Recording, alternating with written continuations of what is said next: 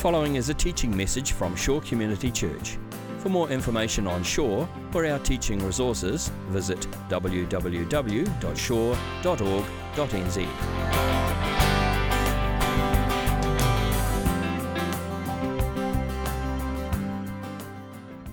We're in James chapter 4, everybody, this morning. So, James chapter 4, starting at verse 13. Right, better just grab my Bible. That could be helpful. Now, those of you that know me, you know that I am by nature a bit of a structure person. I'm, I'm a planner by nature, so I, I like order in my life. I like a you know, fair amount of order and structure. I like a schedule, like to know what's happening, like to know what we're doing and what's coming next. I like a plan. Uh, if I don't have structure, a reasonable amount of structure in my life, I kind of feel like I'm free falling and I just freak out. I'm, so I'm, I'm just, that's, that's who I am. I'm kind of a structure person. I remember early in our marriage, Anna and I, we had a Saturday and we had all these jobs to do, had a whole list of jobs. And I'd just been on a time management course with my work, so I knew exactly how to, how to deal with this. And I said, um, let's, so let's make a list of the jobs that we need to do. And so we made this list, wrote them all down.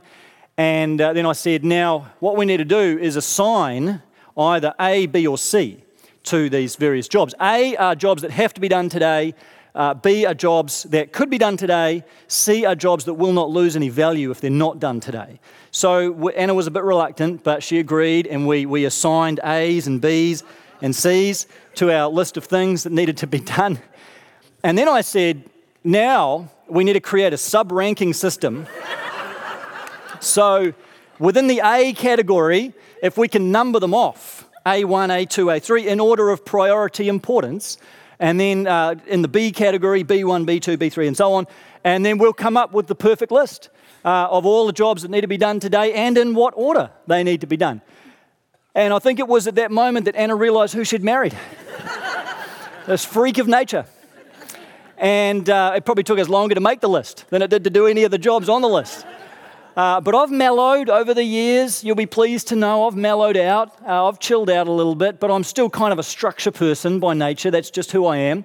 So I got to admit, when I come to James 4, uh, and this passage Emily's just read, I find it a little bit uncomfortable.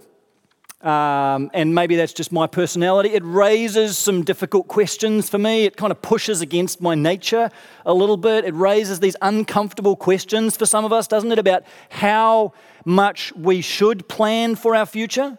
How do we approach our future as Christians? How, how do we balance between being planned and being thought out, but also trusting God and being open and being responsive to His Spirit. Is it okay for a Christian to make a 10 year plan? Is it okay for a Christian to have life goals? Is it okay to make a financial plan? Is it okay to save up assets for your retirement? Are these things compatible with Christian faith? Uh, or is that somehow compromising faith?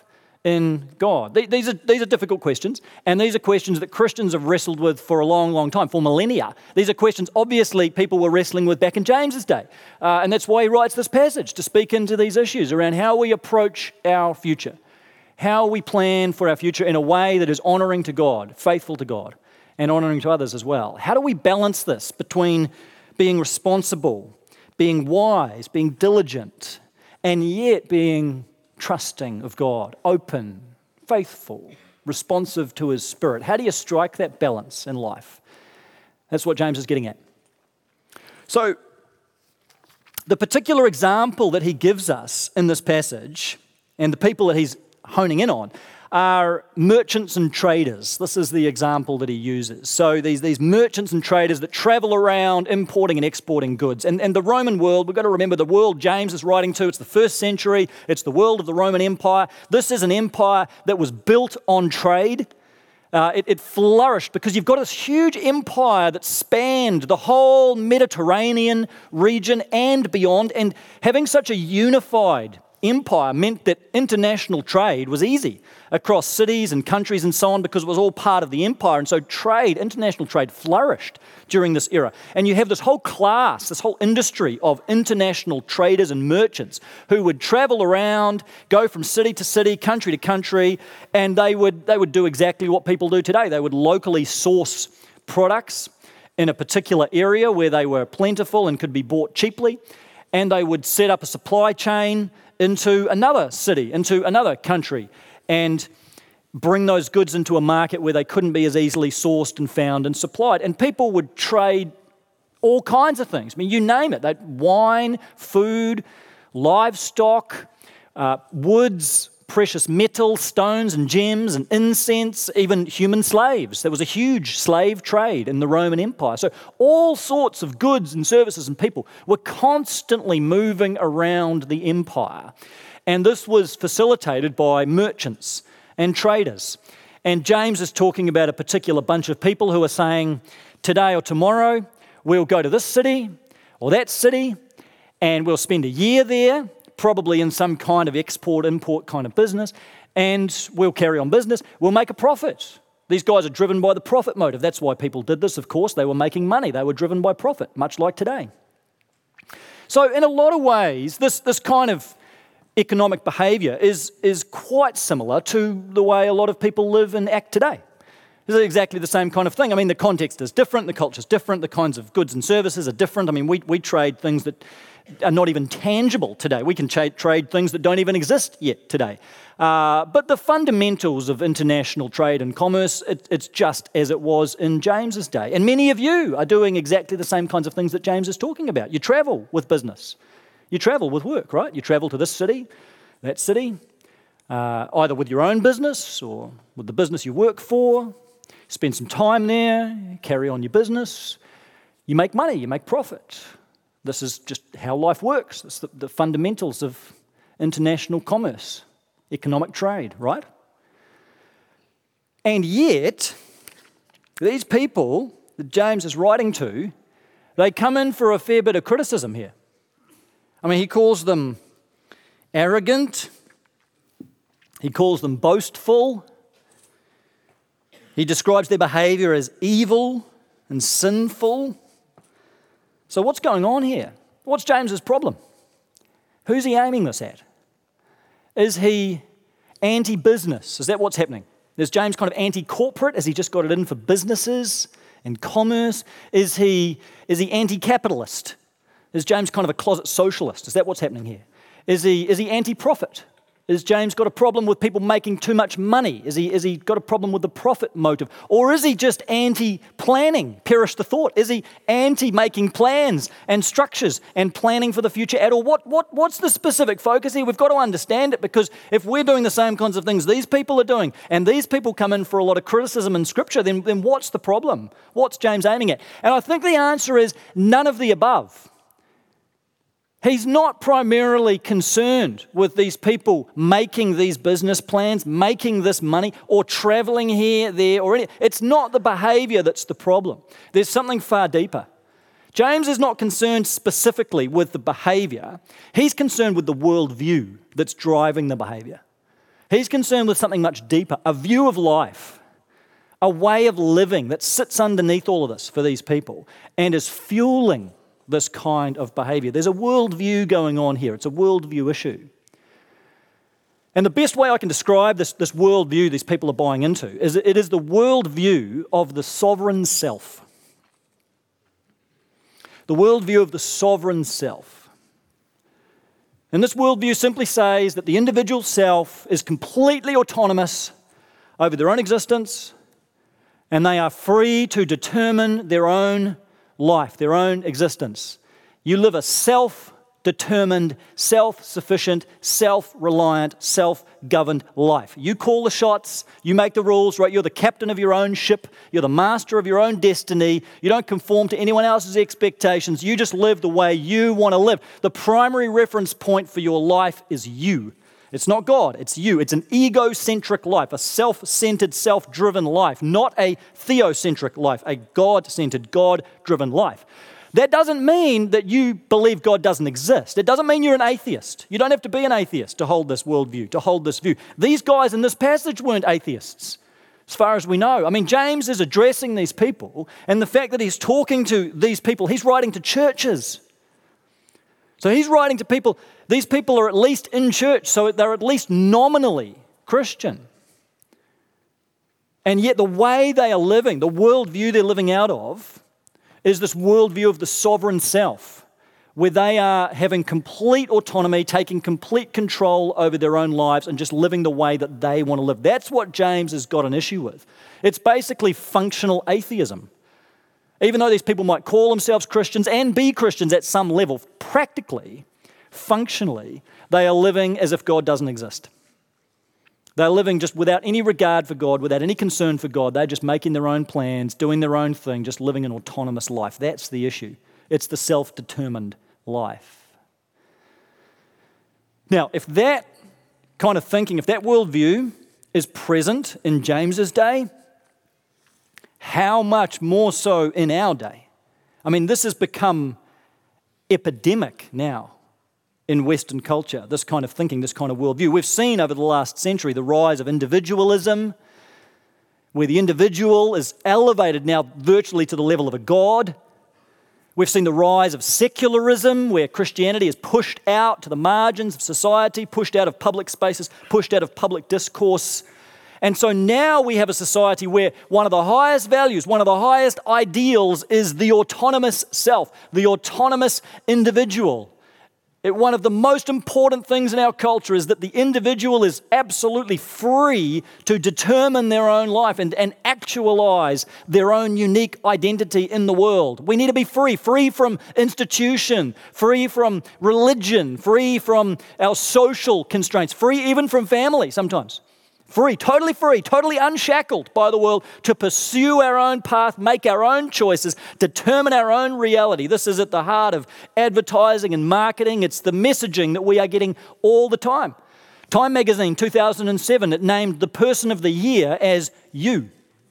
Not one person, but it's a nod to the millions of people who use online platforms like Facebook, Twitter, Instagram, and so on to express their own autonomous individuality. And the tagline of that issue was, You control the information age. And that word control is so appropriate in the age of the autonomous individual because it's about control. It's about you control your future. You control your destiny. You take the reins of your life. No one else is going to control it. The worst thing you can do in the age of the individual is give control to someone else, is conform to someone else's expectations, is allow yourself to be constrained by what someone else may think. You need to break out of that and you need to take control of your life and live your true self for the whole world to see. This is the age we're living in a secular age, an individualistic age, the age of the sovereign self. And I tell you what, this stuff is being bred into our kids younger and younger and younger. This is just the air they're breathing growing up. I went to a prize giving a couple of years ago uh, for our oldest son, Josh, and he, he's just at primary school. I think at the time he was six, only his second year in primary school. And at the prize giving, uh, different groups of kids, the house groups, they stood up and sung a song, each of them. And one of the songs that one of the groups sung was a song called Hall of Fame by the script. It only came out a couple of years ago. But let me just read you the song because I think it, it epitomizes the age that we're living in. Yeah, you can be the greatest, you can be the best, you can be King Kong banging on your chest, you can beat the world, you can beat the war, you can talk to God, go banging on his door, you can throw your hands up, you can beat the clock, you can move a mountain, you can break rocks, you can be a master, don't wait for luck, dedicate yourself, and you're going to find yourself standing in the hall of fame, and the world's going to know your name because you burn with the brightest flame, and the world's going to know your name, and you'll be on the walls of the hall of fame. And so we have now a generation of kids growing up thinking that they are at the very center of the universe, that everything and everyone else revolves around them, rather than seeing themselves as part of an interconnected whole. Now they are the most important, they are the greatest, they are the awesome one, and it's not just important to be great, it's important everyone else knows you're great. This is the world that our kids are growing up in. This is the cultural air they're breathing in. This is the age of the sovereign self, where I am totally sovereign. I'm in the place of God, really, over my own life. I make the rules, I determine my future. Now, when we come to try and respond to this as Christians, and we ask, how does the, how does the gospel respond to this? How do we engage with this as Christians? What James is doing in this passage is he responds at the level of worldview. That's why he's not as concerned with behaviors. It's not the specific activities, it's the worldview underneath that. And so he addresses this at a worldview level. If you want to engage with this, deal with it at the level of worldview. And so here's how James responds. He says in verse 14, Why? You do not even know what will happen tomorrow. What is your life? You're a mist that appears for a little while and then vanishes. See, James is saying, he's giving us a whole new perspective on life. He's saying, don't just change your plans, change your worldview. That's where you've got to start. He's saying, we have this idea that we can control our own future. We have this idea that we can have autonomy over our own life. James is saying, you know, in reality, that idea of control is an illusion. That idea of personal autonomy that we clutch so strongly to, it's basically an illusion. James says, You don't even know what's coming tomorrow. What do you know about tomorrow?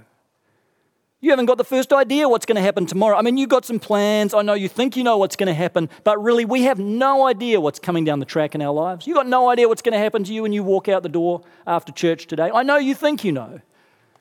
But really, we don't. Your phone could buzz in your pocket right now with a text message that radically changes your life. Something happens, something changes, relationship, health, finances that could turn your world upside down. I'm not trying to scare you. I'm just saying we think we have control. We think we've got autonomy. In reality, the number of things we can't control in our lives is far greater than the things we can control. And James says if, if you're not convinced by that, take another step back. Look at your life in the scheme of eternity. James says, What is your life? You're a mist. You're a mist. The word mist, the literal word is vapor or breath. You know, it's like on, on a cold winter's day, you breathe, you can see your breath in front of your face. It's not quite cold enough to be able to do that this year yet, is it? But you know those days and you just have that breath and you see it for a minute, for a second, and then it's gone. And James says we've got to learn to see our lives the same way. You're a breath. We put all this effort into our lives. We get so worried about it. We get so anxious about the future. We're so stuck on our plans. We make all these plans and schemes and so on for the future. We have all these goals. And James says, don't forget, what is your life? Oh, it's a breath. That's it. And you're done. And then you're going to find yourself standing before the one who really determines what's going on. Then you're going to find yourself one day standing before the one who determines your life, who determines reality, who determines existence. And even if you thought you were living a self determined life, one day you're going to get a huge reality check and realize there's another to whom you are accountable, to whom you owe your life. There is a God in heaven who breathed this world into existence, who gave you your life for the short years that you've got on this planet, who allows you to take every breath just by his good pleasure who one day is going to draw your life back, and then he's going to determine your eternal future. And your life now, my life now, it's just a drop of water in the ocean of eternity. Can you just think about that for a minute?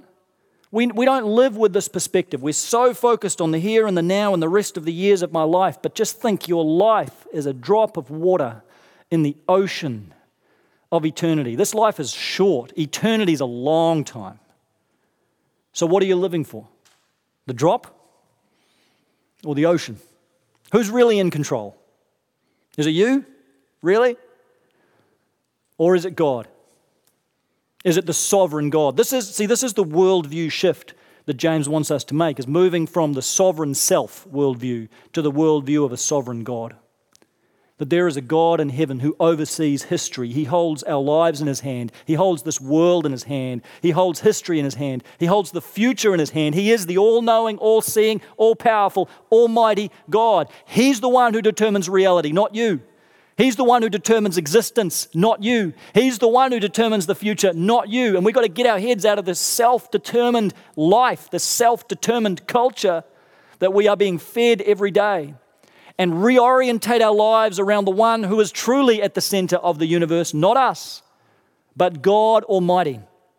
That's a total paradigm shift. That's a worldview shift, even for Christians to make. I think we can still sit in church and sing the songs and confess Jesus as Lord, and yet we live this life that can be so self determined.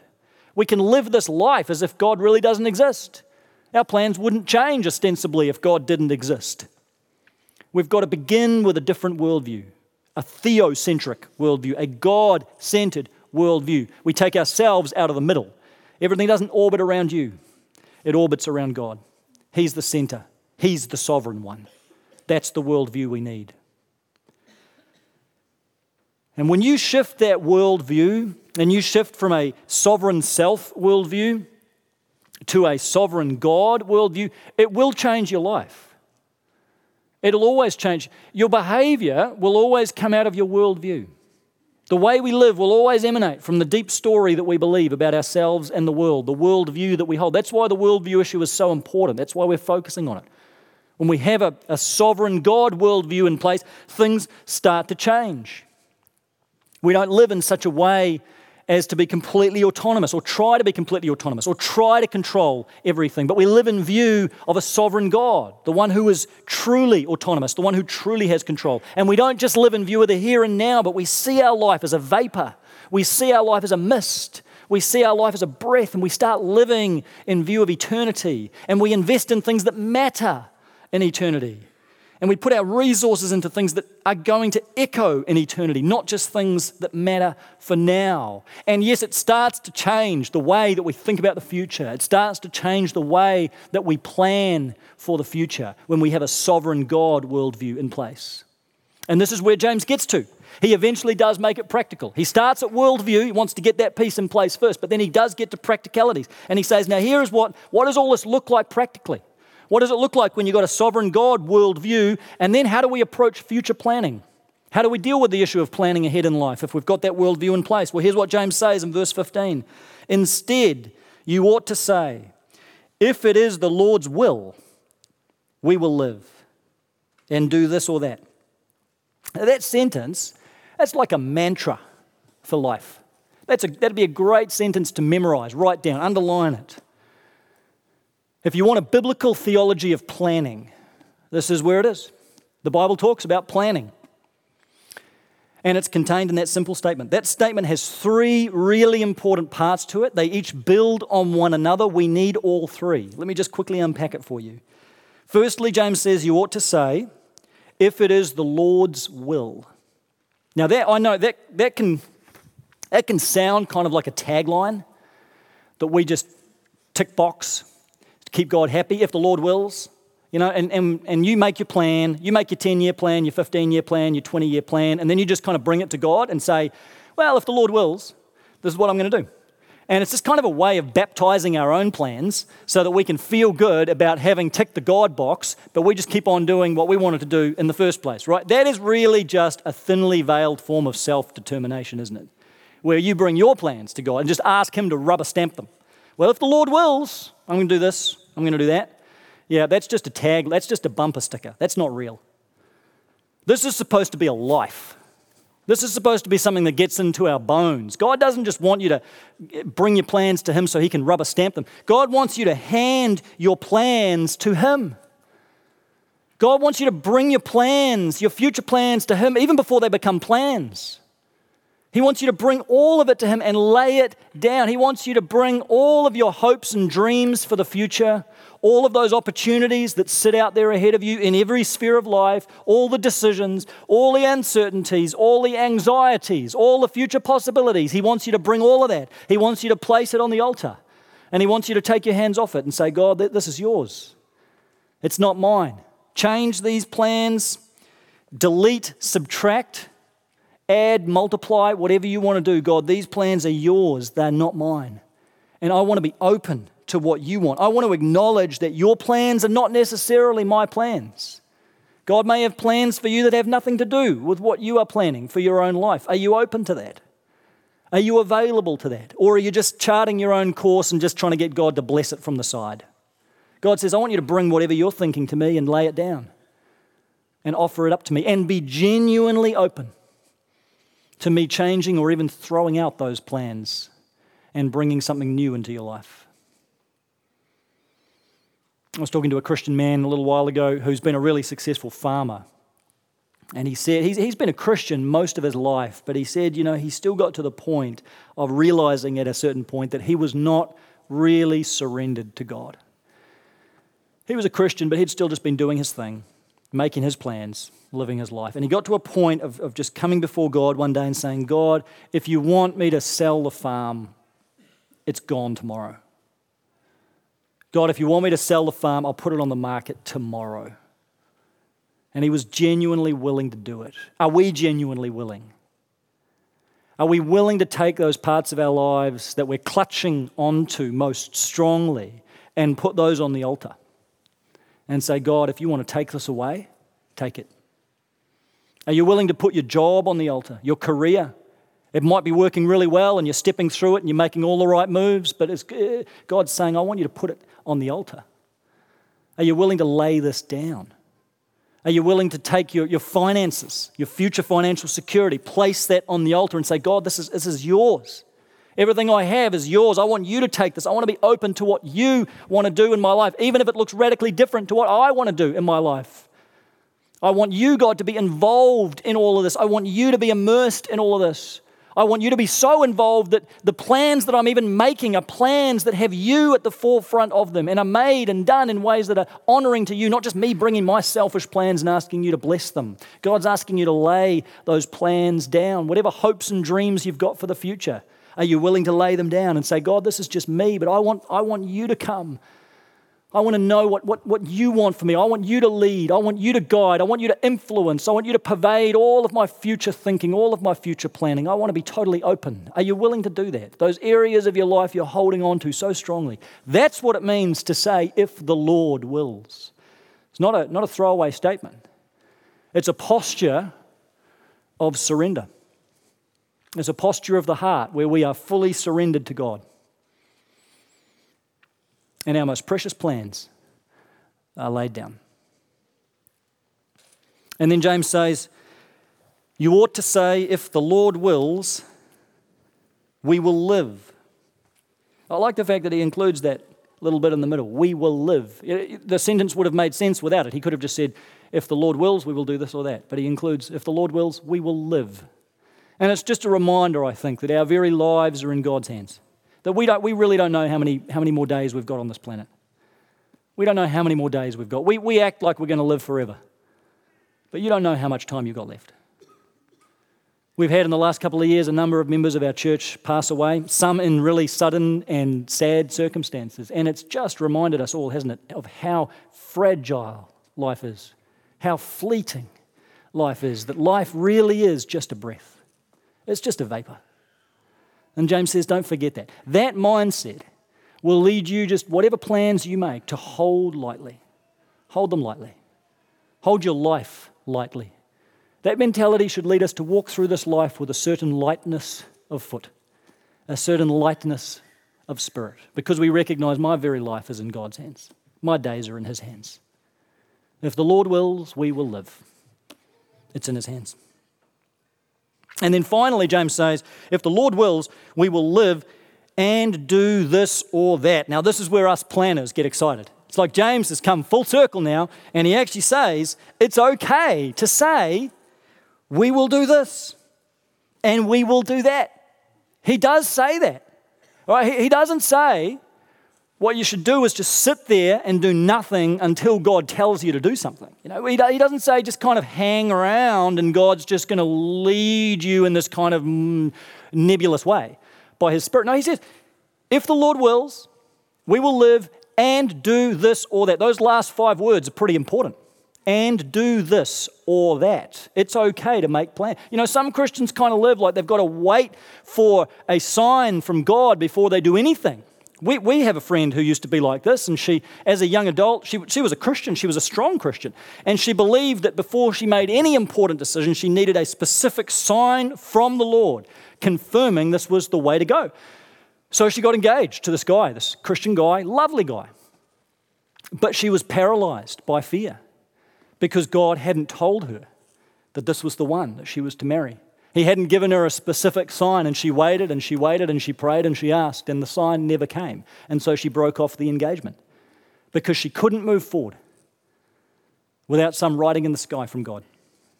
Now, thankfully, she's grown through that. She's gone on and, and matured, and she's, she, she, married another wonderful Christian guy. Eventually, got through that, got past that. But you know, it, that kind of thinking, the way that she was thinking earlier in life, it really doesn't square with what James says. He gives us permission. God gives you permission to make plans. It's okay. Now, if, it's, if you only take the last part of the sentence on its own, that's a problem. If you only say, oh, I'm going to do this, I'm going to do that, I'm going to go here, I'm going to go there, I'm going to start this business, I'm going to do that, I'm going to do this. That's, a pro- that's just self determination. The point is, it needs to come out of the first two phrases. That's why James writes this sentence in this order. If it starts with, if we're genuinely saying, if the Lord wills, if we're genuinely living in that place of surrender, where my plans are laid down, my plans are handed over to God. I'm totally surrendered to what He might want to do with my life, whether or not it looks like what I want to do with my life, if it's coming out of that mindset. And then we're saying, we will live, in other words, acknowledging my life, my very existence is in God's hands. Then it's okay to plan. It's okay to plan for your future. It's okay to plan for the future of your business. It's okay to plan for the future of your, your family, life, whatever it might be, as long as that is coming out of a sovereign God worldview, not a sovereign self worldview. Do you see the difference? The, the, these people James is addressing, the problem is not them traveling to this city or that. The problem is not them carrying on business. The problem is not them making money. The problem is they're doing it all with a sovereign self kind of view. But if we start with a sovereign God perspective and we are fully surrendered to Him, James says, go ahead and make your plans. Hold them lightly, make them prayerfully, make them carefully, surrender them to God regularly. But go ahead and make plans. It's okay. God's given you a brain, He's given you His Holy Spirit. He's given us community around one another to test ideas and seek confirmation. But we don't need to wait idly and passively for, for signs in the sky before we move forward in life. God allows us the freedom to move forward, and He guides us and He leads us as we go. That's why Proverbs 3, 5, and 6 says, Trust in the Lord with all your heart. Lean not on your own understanding. In all your ways, acknowledge Him, and He will direct your paths. It's okay to plan if it's coming out of a sovereign God worldview. So, I want to ask you, just as we finish, to think about your future just for a minute. You, I don't know whether you might be like me, you might be a real planner, you might be a structure person, you might have the whole roadmap for the rest of your life mapped out. Or you might be a real free spirit. You might be totally, and you might think this doesn't apply to me because I'm just kind of one of these people, I just go wherever the wind blows kind of person, you know. This applies to you just as much because either of those types of people and every iteration in between can still live out of a sovereign self mindset, can't we? And maybe this morning you just see it more clearly than maybe you've seen it before that even though you're a Christian, nobody's questioning that. But even though you're a Christian and you have a faith and you love Jesus, you just recognize, you know, day to day, you're still just living a self determined life. You're still just making your plans. You're doing your thing. When was the last time you really brought a big decision to God? When was the last time you really prayed about what was happening? When was the last time that you truly surrendered? You know, God brought me to this place again on Thursday night as I was going over this message, and just that sense of I need to, to hand this over again to God. I don't think it's something we do just once. I think God regularly draws you to that place of, you know, are you really willing to lay this down? Has this become too important? Has that achievement become too important? Has this life plan become too rigid? Have you squeezed me out? I had that sense that God was just calling me again to lay it all down, and I just handed elements and dimensions of my life all over to Him again. God, I give you my health, I give you my body, I give you my relationships. I give you my future. I think I've got an idea of what's happening and where I'm going, but really I don't have a clue what tomorrow's going to bring. So I give it all over to you again. That's the place I think God's drawing you to, of being willing just to hand your future to Him, genuinely hand it over. Are there particular things today that you're still trying to control? And saying, you know, I'm kind of handing all this over to God, but there's one area. Maybe God's just pressing on that one part of your life this morning. He's just putting his finger on something and saying, I want you to hand this over to me. This is not fully surrendered. You're just still doing what you want to do, and you're just conveniently ignoring me along the way. I want you to bring that to the cross this morning if God's prompting you. Bring that to the cross and lay that down before Him and say, God, I just take my hands off this. This is yours. My life is yours. Every breath I draw is yours. I'm nothing without you.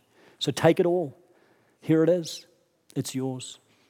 That's the consecrated heart that God is looking for from each of us. And you know, the wonderful thing is, when we come to that point of surrender, we can trust Him with our lives because He's a good Father because He knows you better than you know yourself, because He sees all the days of your life stretched out ahead of you, even though you can't see a single one of them right now, because He knows what is best for you, and He knows the plans He has for you, and you can trust Him with everything. So may we say, if the Lord wills, we will live and do this or do that. Let's pray. And so, God, just in the quietness of our heart now, we, we think about our own lives and we think about the days that we have left. We don't know how many there are. But we want to bring our future to you now, Lord Jesus, and lay it down at the foot of the cross. Father, we want to acknowledge you're the God who gives life, you're the God who takes life away. And we want to say, God, we're sorry for clutching too strongly the reins of our own lives just trying to chart our own course in life, make our own decisions, make our own way in the world. And we come to you now, God, acknowledging that you are the sovereign God of eternity, that our lives are just a, a speck in the whole scope of eternity. And we just say to you, God, that we want to lay our lives down before you, hand ourselves over.